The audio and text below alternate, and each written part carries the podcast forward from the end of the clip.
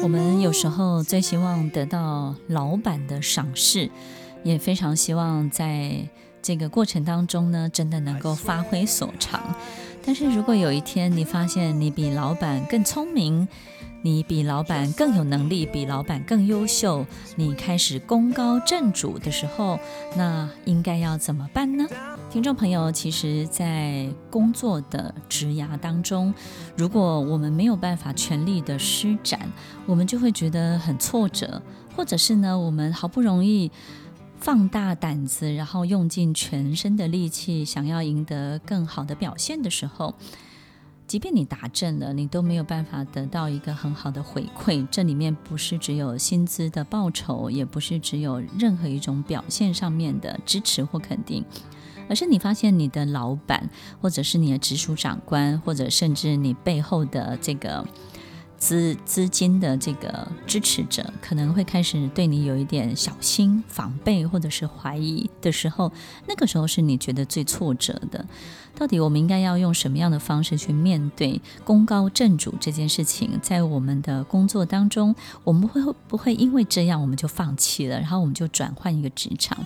或是会不会因为这样我们就会觉得自己好像不管怎么样呢都斗不过他，或者是呢不管。自己做了多大的努力都是没有用的，开始自暴自弃。听众朋友，其实我们会遇到这样的情形，一定是在某一个部分，我们的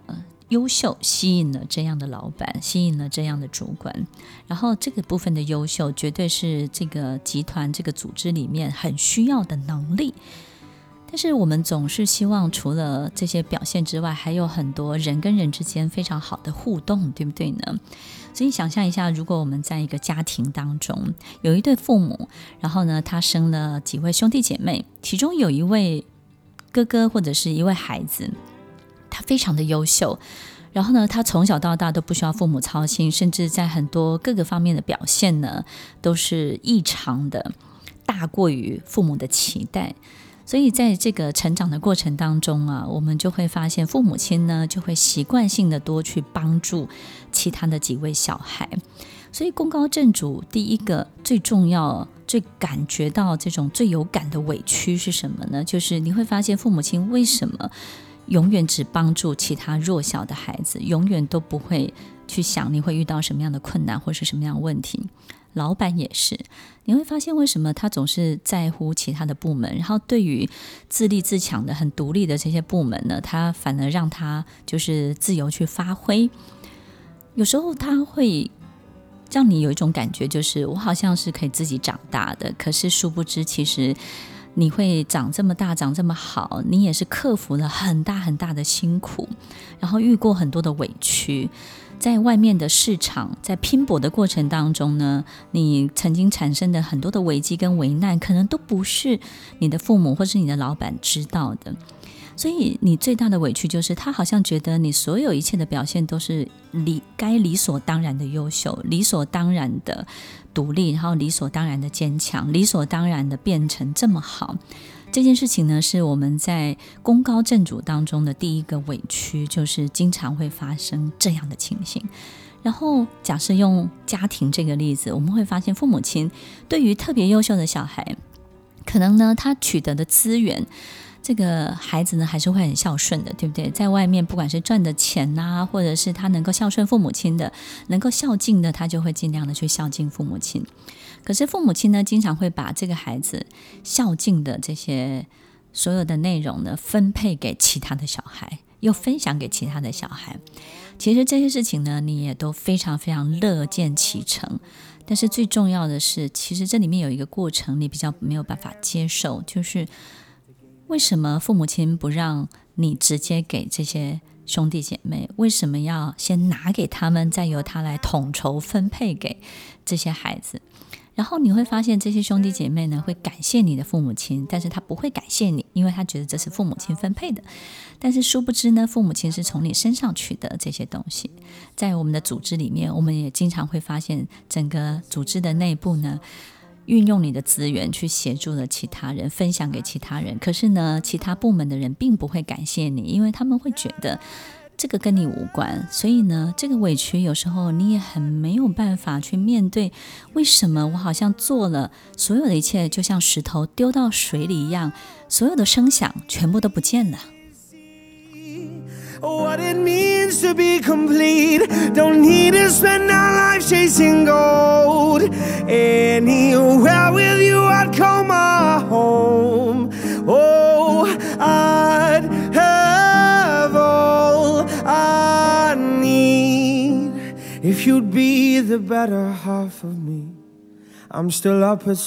有时候我们并不是需要特别特别大的奖赏， 但是我们会希望做很多努力的时候，能够有一点声响，有一点声音，对不对？让我们知道这件事情真的有发生，就好像那个烟火，它冲上去的时候，它爆了，可是它没有声音，它只有画面，你会不知道它到底是一个。能量多大的地方，你也不知道自己到底做对了什么，做好了什么。所以，当你做的所有一切的表现努力，你的老板呢，让他没有任何声响的时候，你就会觉得很挫折，你也会非常的沮丧，因为你根本不知道自己抵达到了哪里，你的进度到了哪里，你到底取得了多少的分数。当我们能力很强又非常独立的时候呢，别人就会觉得我们好像不需要被照顾，然后我们自己会自己去解决很多的问题，然后可能我们也不会有很多生存上的危机，所以呢，心里面的委屈别人是看不见的，你只是咬着牙自己去面对。然后你不想要增加别人的麻烦或者是困难，当然同时你也会很想要去证明，证明自己是可以分担你的老板的这些烦恼的，然后可以证明自己呢，其实是可以帮他解忧的，对不对呢？其实我们有时候只是想让这个老板知道这件事情，但是有时候就好像我们在面对父母一样，父母会觉得说我们在。帮他解忧，然后呢，帮他分担，他会非常的感激感谢。可是久了之后呢，他就会觉得，哎，你好像自己都可以，对不对？所以呢，他就会把很多的难题都丢给你。所以在组织里面，你会发现，奇怪，这个集团里面，这个公司里面最难的、最辛苦的、最难解决的，然后呢，最麻烦、最棘手的，都会丢给你。然后，因为为什么？因为你有能力，你有办法，对不对？有时候你就会觉得很委屈，觉得那我干嘛这么有能力，这么有办法？那我就不要表现出来，不就好了吗？其听众朋友，其实这些是性格上面的天性，你没有办法隐藏，你即使不表现都很困难，对不对？因为同时有这些能力的人，他也会相对比较热心啊，有时候自己就会看不下去，这个有时候不是我们自己可以阻挡的，那性格使然。所以，当越越是遇到这样的情形的时候，有时候我们的委屈就会稍微大了点。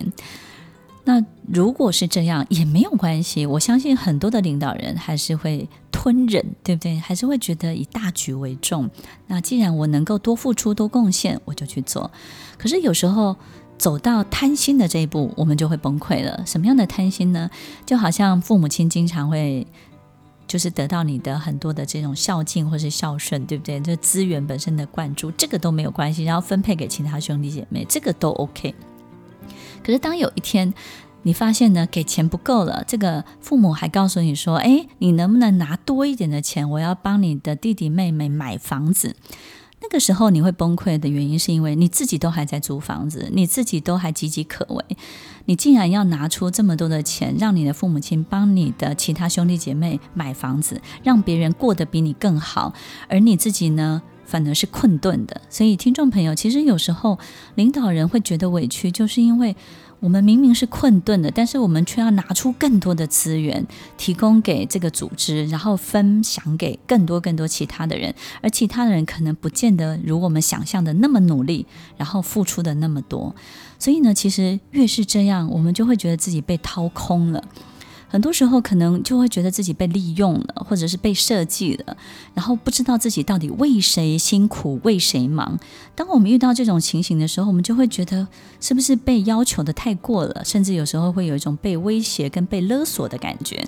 所以，听众朋友，当我们遇到这种情形的时候，你会觉得到底自己在这家公司里面，创造的这些东西，有人会珍惜吗？有人会看见吗？有人真的知道我做了这么多吗？功高震主，其实并不是我们自己这个人除了优秀之外的一切，可能你平常做的更多更多，你建造起来更多更多的一切，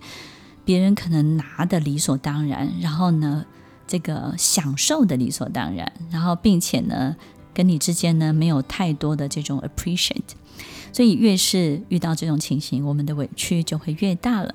所以听众朋友，这个时候你就会想要离开了。这个时候你就会觉得，不如我就到一个更值得的地方吧。或者是你找不到自己继续留下去的动力，你也不知道怎么样去改善这样的情形，所以你会觉得非常的绝望。因为你觉得这些游戏规则并不会因你而改变，那这到底是不是一个适合你的地方？是不是一个对的地方？于是我们就开始去思考这件事情，然后呢，你就会开始停止你手边的所有的努力，进入一个比较安静的状态，好好的去想想接下来自己的未来。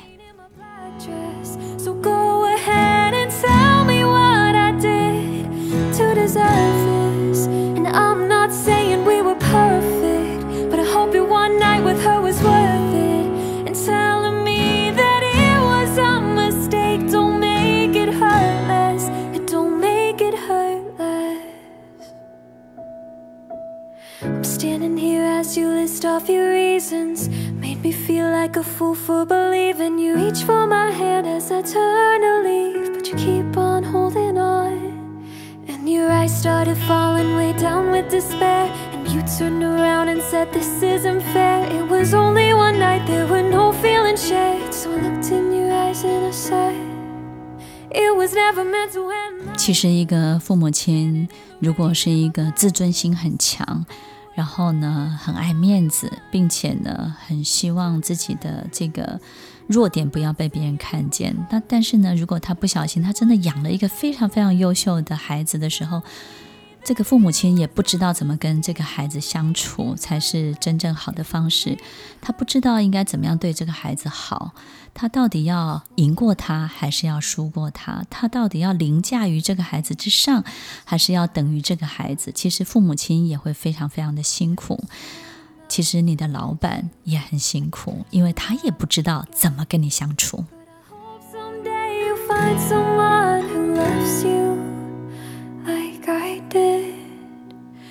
it was never meant to end like this. Standing in the rain in my black dress. So go ahead and tell me what I did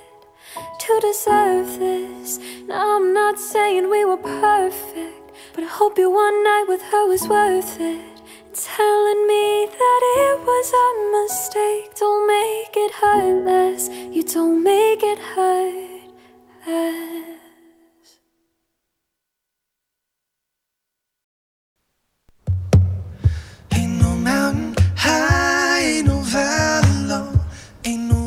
收听《恋恋好时光》，我是 Emily，在每周六晚间与您在空中共度美好的时光。No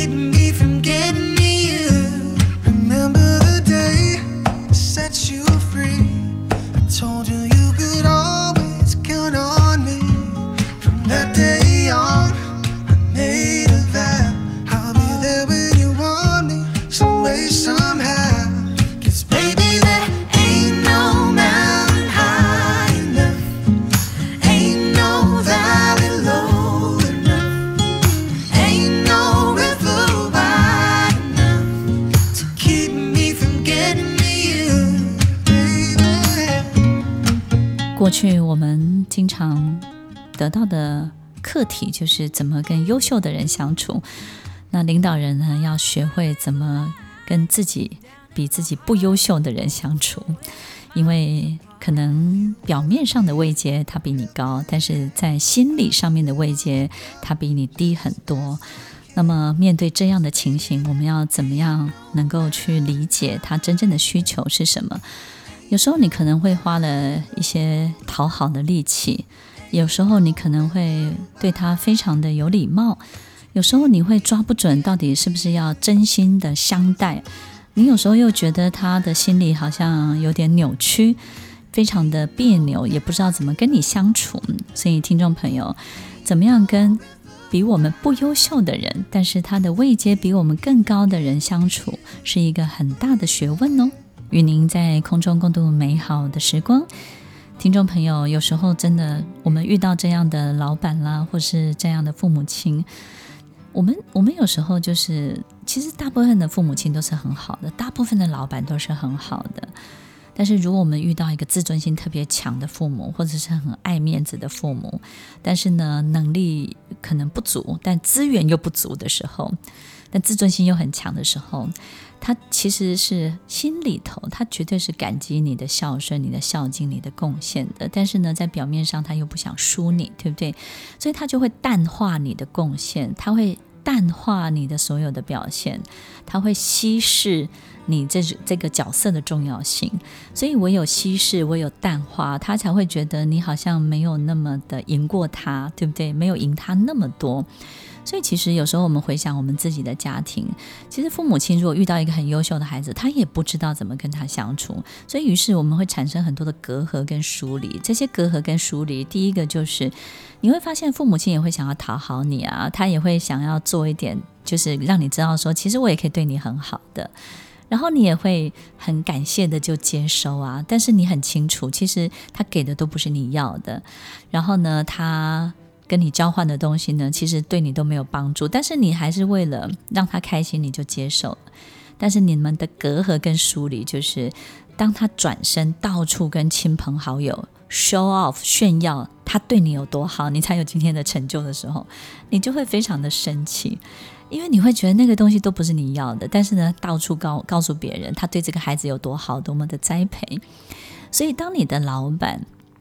在另外一个角度，不断地去强调他对你这位爱将有多么好，然后他给了你多少的东西，给了你多少的资源的时候，到处去炫耀他对于你产生的 favor 的时候，你就会非常的生气。所以刚刚呢，我们节目前半段分享的是委屈，现在分享的呢是生气。所以你的生气从哪里来啊？从这里来。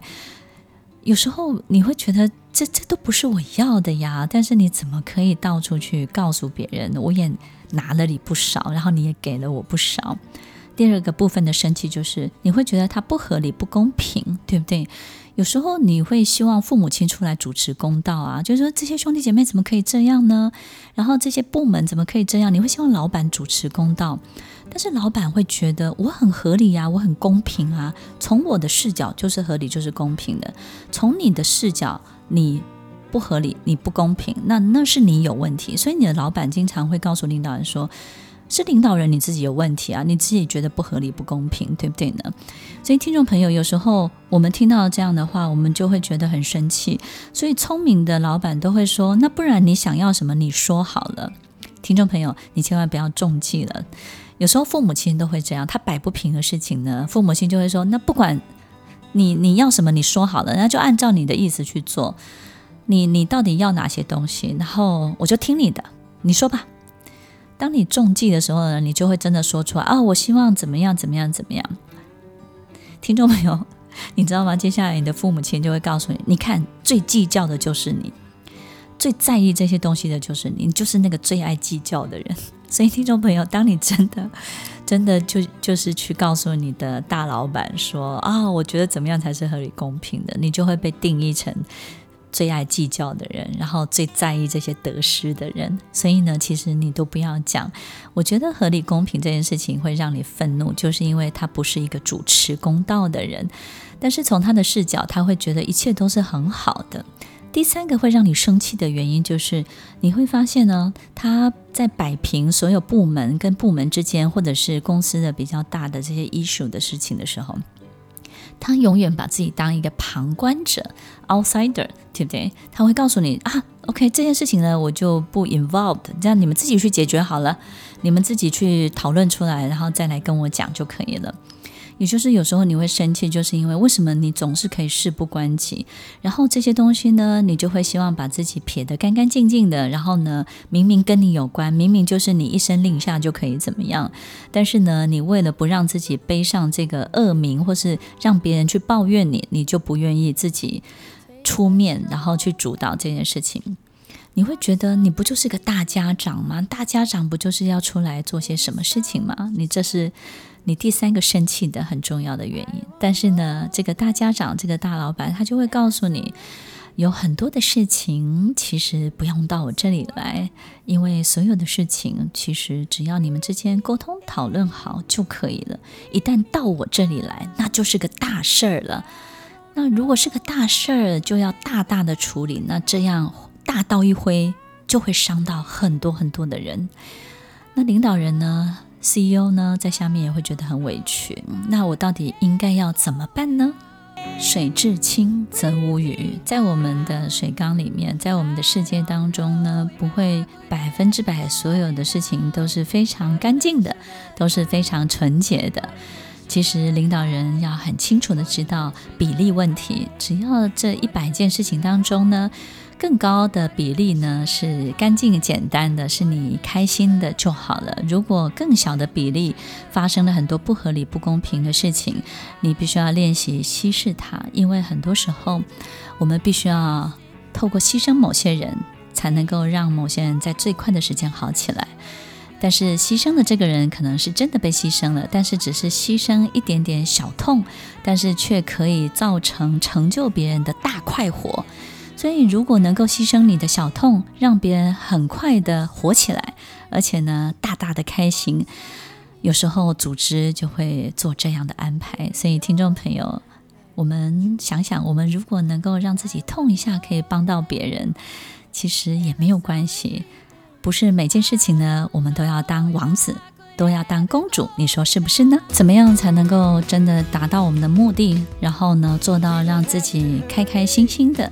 就像抓鱼一样，我们要保持水面上的平静无波，但是呢，水底下的波涛汹涌。你在水底下捉鱼，你可以尽情的去抓，因为你知道这个水底下的游戏规则是什么。但是在水面上面呢，你要保持水面上的所有的平静的现象。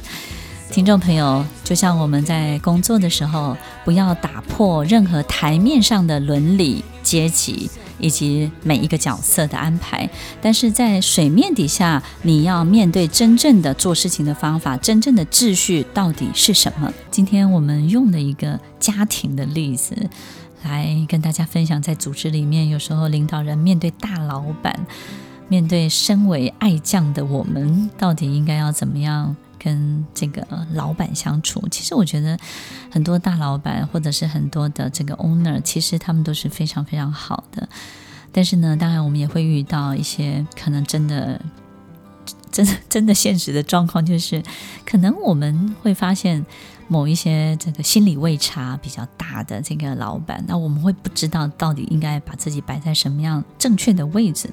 所以，听众朋友，就像在家里，父母亲可能他真的不知道要怎么对你好，他也不知道怎么跟你相处，他才会赢。然后，但是他又很想要珍惜你，因为他真的很需要你，对不对？所以，我们要去面对一个事情，就是说，如果有一个这样的人告诉我，哎，我要怎么样跟我就是。自尊心很强的父母亲相处，然后他们又不想输我，我就会告诉他们：你要当他们的父母，而不是当他们的孩子。当你开始认知到这件事情的时候，当你开始去练习当他们的父母的时候，你会发现，哎，一切的问题就解套了，因为真正的秩序可能就是这样。在某一些心理位阶上面，可能真的就是这样，但是在表面上，你绝对不可以去破坏，对不对呢？要保有他的尊严，保有他的面子。所以，听众朋友，当我们真的去面对我们比老板更强，我们比老板更优秀，我们比老板更有能力的时候，重点不是你要不要出去创业，重点是你要很清楚的知道怎么样跟他互动，然后呢，彼此在彼此供需的关系当中建立一个最健康的体质。所以，听众朋友，你越是这样的 CEO，越是这样的领导人，我要非常的鼓励你，你越要越要放大胆子的去做所有你该做的事情。但是呢，你在台面上一定要非常尊敬跟非常尊重你的大老板。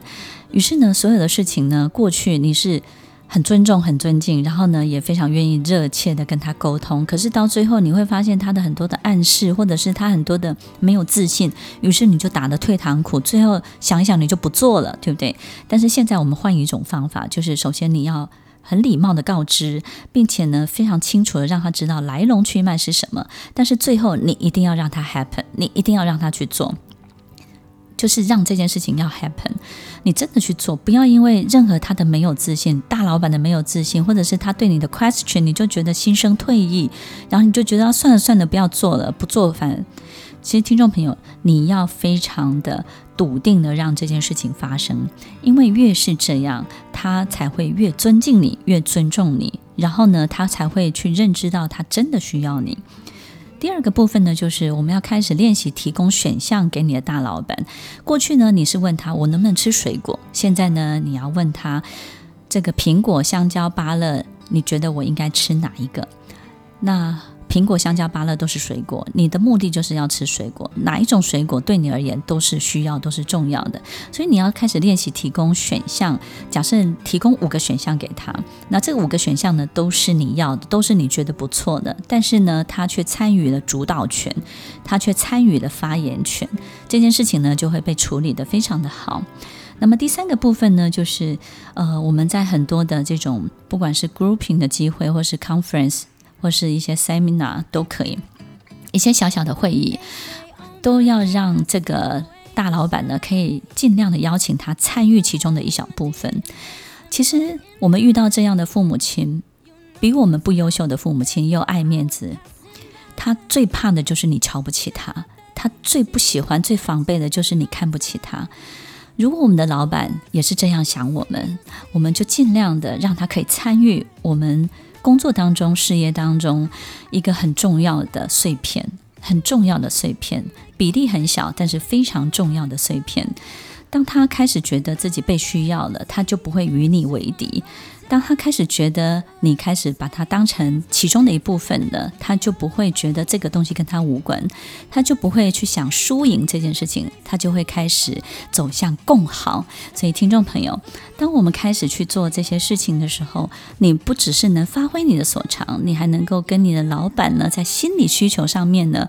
会变得比较对位，然后呢，tune 得更好一点。你说是不是呢？其实，在今天节目当中，我们都希望领导人要跟你的最大的老板要好好的相处，永远要记得，在你生命当中，他绝对是你的贵人，因为他提供了一个非常非常大的舞台，让你所有的一切可以展现得出来。不管我们在生命当中他扮演的什么样的角色，他绝对是一个让你发光发热、让你闪光点可以尽情的发散的一个重要的人物。希望各位可以好好的珍惜彼此，互相的看重彼此，让彼此都能够为彼此发光。欢迎收听《恋恋好时光》，我是 Emily，我们下周再见喽，拜拜。